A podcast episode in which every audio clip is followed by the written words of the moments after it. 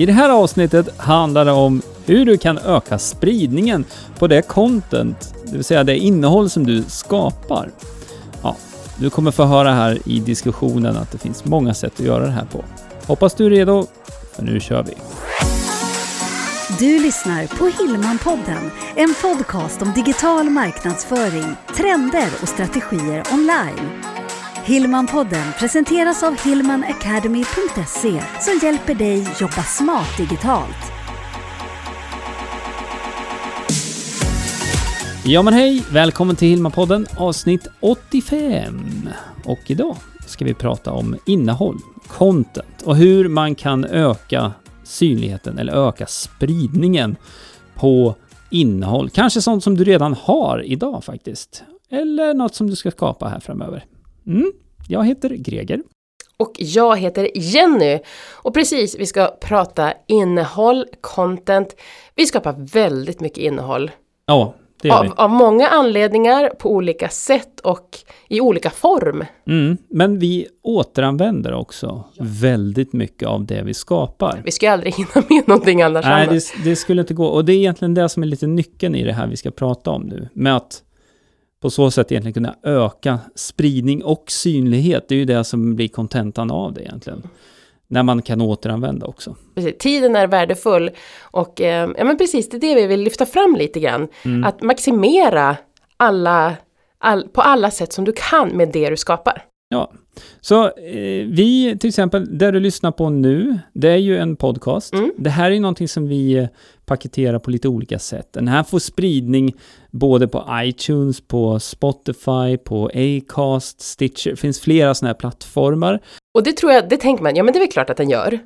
Mm, Men sen ja. finns det ju på fler sätt också som vi delar den.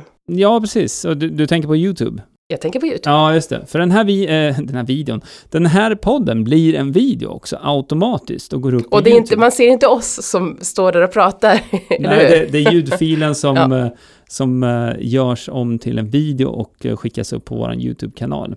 Och det är ett sätt som vi eh, får lite mer hävstång på poddarna som vi gör. Men sen lägger vi också upp den i vår blogg. Ja. Så att är man där och läser så har man möjlighet att lyssna även där. Ja, så till exempel det här avsnittet nu då, om du går till hilmanpodden.se 85 så kommer du in till den här lilla eh, artikeln eller blogginlägget då, som hör ihop med den här podden. Och det är ju också en typ av brödsmula då från Hillmanpodden över till eh, våran blogg. Vi jobbar mycket med brödsmulor. Ja, men grejen med det är ju att det är... Ja, det, det finns andra talesätt kring det här, så här, många bäckar små och så vidare. Men grejen är att det fungerar. Att eh, det kanske inte är jättemånga som eh, lyssnar på våran podcast på YouTube. Däremot så får vi, eftersom att YouTube är en sökmotor också, så går man in och söker efter ett ämne som relaterar till det vi har pratat om och eh, som vi beskriver då i podcastbeskrivningen, ja då kan våran video då, eller podd, poddavsnitt, kan dyka upp som ett resultat på YouTube. Och helt plötsligt så är det en ny person som hittar till oss över till våran hemsida och in i vårat ekosystem. Tack vare att vi har laddat upp det då på YouTube. Ja, exakt. Så om vi tittar på flödet för den här podden. Nu spelar vi in det här avsnittet en gång. Mm. Sen delar vi och publicerar det på de här olika plattformarna vi precis nämnde. Dessutom så delar vi förstås på våra sociala kanaler. Och det gör vi ju inte bara en gång utan flera gånger med jämna mellanrum. För att så många brödsmulor ut som möjligt. Mm. Och syftet med det här är ju egentligen då att vi styr ju trafiken tillbaka till våran hemsida. För hemsidan, det är ju navet i marknadsföring. Vi pratar ju väldigt ofta om det här. Att hemsidan är navet i marknadsföringen eftersom att det är den platsen på nätet som du kan kontrollera själv.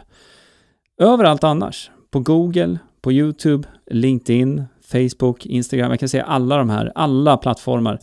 Där är du ju inne på någon annans plattform. Du hyr in dig mer eller mindre. Antingen så får du någon typ av synlighet när du delar organiskt, och det är det vi har pratat om här lite grann då.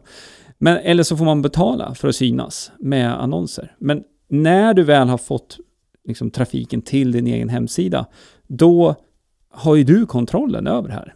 Så det är därför. Jag, det här kan jag prata om hur länge som helst, men jag vill bara lägga in det här, som att man ser liksom hela, vad ska man säga, hela, hela flödet Ja. i det här.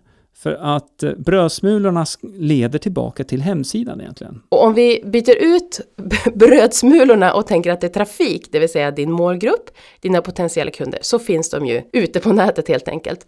Och då vill du ju det materialet som du skapar, i det här fallet då podcasten, den vill du få ut på så många ställen som möjligt. Om vi tittar på något annat material, om vi lämnar podcasten, om vi tänker, kanske skriver man blogginlägg, artiklar. Mm. Det är något vi gör ibland. Ja. Och eh, då kan du definitivt använda det också för att eh, få mer trafik egentligen. För brödsmulorna är ju trafik. Ja, Ja, det var väldigt bra att du förtydligade. Så, så, vi, så vi förklarade. Så, vadå brödsmulor? Ja, nej men det handlar om trafik egentligen. Och få besök till din webbplats då. Och eh, blogginlägg kan du ju definitivt dela i sociala medier. Det kan man göra på flera olika sätt. Och eh, det är ju någonting som också kan få synlighet via Google om man sökmotoroptimerar ett blogginlägg. Så över tid så kan det generera mer trafik också på det sättet. Och är det så att man har nyhetsbrev med prenumeranter så kan man ju automatiskt när man publicerar det här blogginlägget med hjälp av ja, det som heter RSS-feed få automatiska utskick att nu finns det ett nytt blogginlägg publicerat. Ja, det är ju ett sätt att få trafik också tillbaka till hemsidan. Så att man får ögon på varumärket på olika sätt och i det här fallet då in till ett blogginlägg. Vi pratade om att dela i sociala medier precis. Då skulle jag bara vilja lyfta just det här med beroende på algoritmer och så vidare. Alla ser inte alla inlägg. Nej, Så- långt ifrån Ja, alla. tyvärr. Ja, Så kom ihåg att dela flera gånger. Sen kan du ju byta bilder, du kan använda andra ord. ja, man kan ta citat eller utdrag från ett blogginlägg till exempel. Och, och använda, det går ju bara att dela en länk till ett blogginlägg också. Då brukar man ju få en förhandsvisning faktiskt på hur blogginlägget ser ut. Den utvalda bilden kallas det för. Mm. Och eh, en bit av den texten också. Men som sagt, det går att göra det här på flera många olika sätt. Jag menar att man kommer ihåg att bara för att man har skrivit det här blogginlägget en gång, Mm, man har delat det på sina sociala kanaler en gång, mm, det är inte klart där. Nej, Dela det fler gånger. Ja. Kanske inte varje dag, två veckor i rad, men över tid, flera gånger. Ja, och det här är ju också ett sätt att eh, du bygger upp en typ av bank med inlägg då, som du kan publicera om och om igen. Och som, som du säger Jenny, det blir ju inte att man gör samma sak varje dag eller varje vecka, men, men jag menar, har du 30-40 inlägg kanske, det kanske du, du som lyssnar, du kanske redan har det. Ja, du behöver inte skapa något nytt, du kan använda dig av det du har. Och sen så lägga upp ett publiceringsschema mer för när du pushar ut det här då i de här kanalerna. Men som sagt, långt ifrån alla ser där du delar eh, när du delar det. Så att det ska du se till att dela många gånger. Och sen är det så lätt att dras med i den här hetsen om att det ska delas mycket och det ska delas ofta och det ska vara nytt och du ska skapa, skapa och skapa. Mm. Och det kan leda sån, till en sån onödig press och Ja. stress. Ja, Och så jag skulle vilja lyfta fram att spelar du in ett podcastavsnitt eller att du skriver ett, ett blogginlägg, en artikel. Du lägger ner mycket tid på det här. Vi lägger Mm. ner väldigt mycket tid på vårt innehåll för att det ska vara intressant, värdefullt för de som ska våra målgrupp helt Ja, enkelt. exakt, precis. Ja, definitivt. Och då, då är det klart att vi vill dela det. Ja. Så att så många som möjligt når det. Och det krävs att göra det vid flera tillfällen och på flera olika plattformar. Ja, men det, jag tror det är lite huvudet på spiken här också med den här eh, liksom, hetsen. För det här ser ju, det ser ju vi också liksom, att det är ja, eh, personer som tar, ja men vi måste ta en detox liksom från sociala medier eller något liknande. Här nu pratar vi ur synvinkel som företagare. Du behöver ändå vara synlig på de här olika plattformarna och också se till att vara top of mind. Men det betyder inte att du kan jobba hur mycket som helst bara för det, utan med den här strategin som vi pratar om egentligen, så kan ju du se till att dyka upp och vara top of mind utan att hela tiden skapa nytt material. Och det är en strategi som vi använder oss av, just av den anledningen, att det går inte att hela tiden skapa nytt. Nej, och vi två. Ja, jag vet två. att det är många som är ensamma. ja, Och då gäller det att hitta de här sätten som gör att, jag menar, att få hävstångseffekt på tiden, att använda sitt material på många olika sätt. Mm.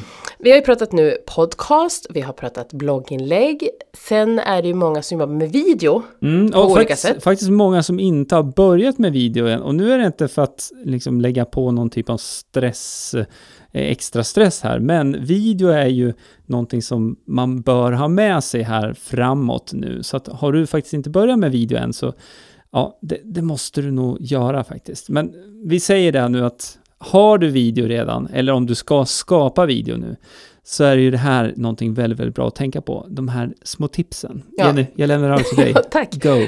Framförallt så handlar det ju om att vi tänker oss en video. Mm. Och den här enstaka videon som du gör vid ett tillfälle. Om du tänker till innan så kommer du ha möjlighet att dela det på flera olika plattformar. På Facebook, IGTV, på YouTube, på LinkedIn. Det vill säga att du skapar den här videon och det kan vara en video med mobiltelefon. Mm, det har inte så stor betydelse Nej! vad det är Nej! gjort med. Men eh, bara det att tänker man igenom innan, dels hur man vill rama in den här videon, kanske hur du placerade videon så att den går att klippa ner för att fungera på IGTV rakt upp och ner bara. IGTV är ju som mobiltelefon på höjden, eh, med porträttläge. Ehm, tänker du till så bara, då kan du ta en video, klippa ner den och lägga den även på IGTV. Men det kan också handla om att du delar upp en video i olika sektioner egentligen och att du på så sätt faktiskt får flera content-bitar, jag vet inte hur jag ska säga det här på ett tydligare sätt, men content-bitar som du kan dela vid olika tillfällen. Alltså kortare videosnuttar av den här lite längre videon. Det här är något som vi använder oss av, något som heter Cut Story ibland, eh, som är en app egentligen, där man kan dela upp en längre video i kortare videosnuttar. Och det Precis. funkar ju på eh, Insta-stories, men det funkar även för andra plattformar. Ja, den har, du kan välja hur långa du vill att de här avsnitten ska bli. Ja.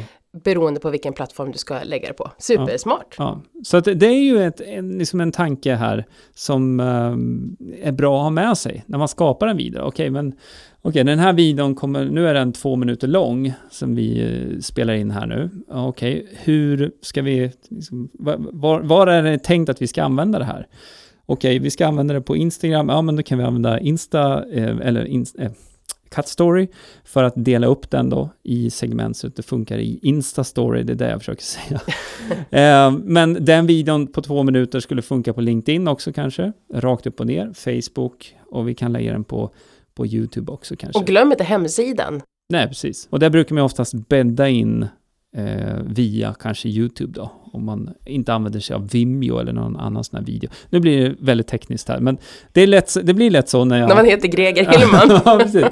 Men som sagt, idén med det här också, och den här tanken som vi pratar om här, just att tänker man igenom det här innan, så kan du få ut mer av den där enstaka videon som, som du faktiskt eh, lägger ner tid på att göra. Och du kan ju också tänka så här att du får synergieffekter mellan de här olika medierna. Om vi tar video och blogginlägg som ett, ett exempel. Mm.